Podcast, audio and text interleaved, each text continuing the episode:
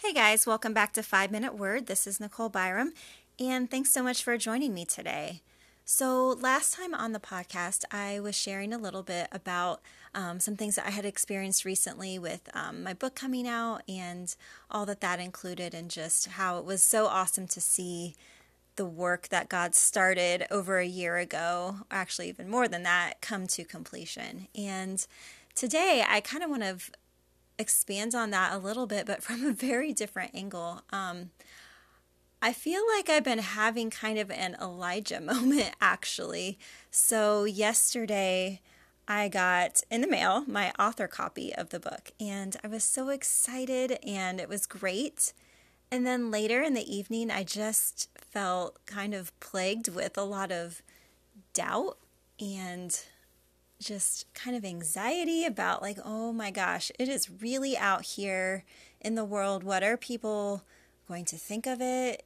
Is this really good or not? Like just all of those thoughts and self-doubts that you have just kind of came pouring in. And I've had those a little bit along the way but not not anything like yesterday. And I don't know it was just kind of a hard thing to deal with. And then I I thought back to what I talked about in the previous podcast, like I said, just about God's faithfulness and how literally in every part of it, He had been there.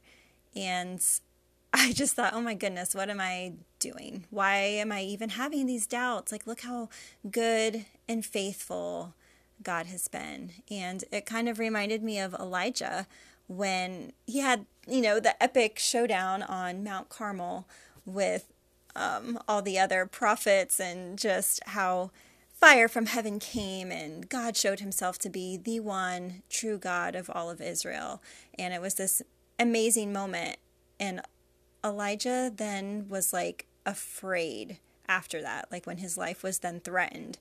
He hid, like he ran and hid after seeing this amazing spectacular thing happened. That was his response. And it's so easy to read that story and be like, Elijah, come on, are you for real? Like, did you not just see what God did? And that's a little bit how I was feeling yesterday. Like, oh my gosh, what, a, what am I doing?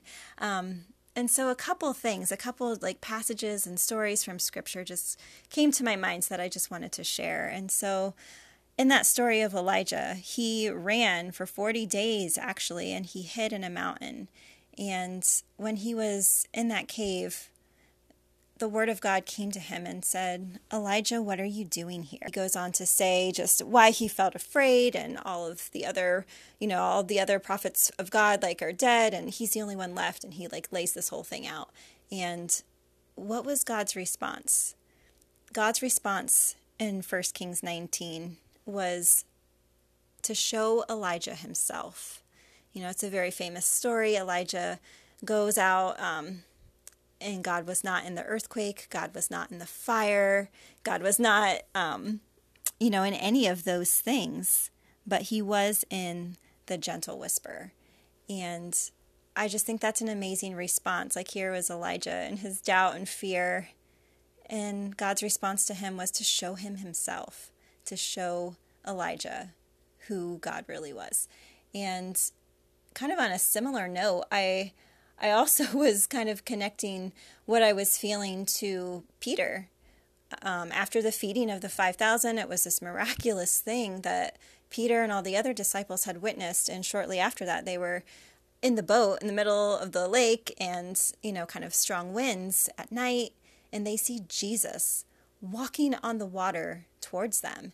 And oh my gosh, like I can't even imagine what that was like. And so there's Peter in a moment of really bold faith. You know, he had just seen Jesus perform, you know, the miracle of the feeding of the 5,000. Now, like, he's walking on water, you know. So Peter, in his boldness, you know, asks, like, Lord, if it's you, tell me to come out to you. And he does. Amazing, like, amazing. Peter was walking on the water. And I'm sure we might know this story too. As soon as he looks around and realizes, oh my gosh, look at the winds, look at these waves. Like he gets scared, he doubts and starts to sink. And that's not the end of the story for Peter. As we know, Jesus was gracious to him and, you know, saved him in that moment. But where did Peter go wrong? He went wrong when he took his eyes off of Jesus. And I just realized that last night that was kind of what I was doing too. I was looking around at all this other potential criticism or failure, and I wasn't really looking where I needed to be looking. And I don't know, just those two stories of Elijah and Peter kind of connected to me. And I love that they're such different characters, such different people in the Bible who lived hundreds of years apart, but the response from God was the same. You know, look, I'm going to show you who I am and look at me. Don't look around you. You just focus on me and that's all you need to do. so that was that was just on my heart to share. I think more so I needed to speak it for myself and just kind of read these truths in the Word for me. Um, but I, I also wanted to share it with you all too. So if you guys are kind of in that place of doubt, uncertainty, you know, look to God, look to Jesus, ask Him to show Him Himself to you. And, you know, when God calls us to do something, He asks for our obedience, and the rest is up to Him, right? With like the feeding with the 5,000, you know, Jesus did not ask, you know, the disciples to feed the 5,000. He took what the disciples gave him. You know, he took the loaves and the fishes, and he is the one who produce the result. And the same with us. He just asks for our hearts, our obedience, and for us to look to Him. And that is what I'm going to be trying to do every second. Um, and I just challenge you guys to do the same. All right, you guys, have a great day. Thanks for listening, and I'll catch you next time on Five Minute Word.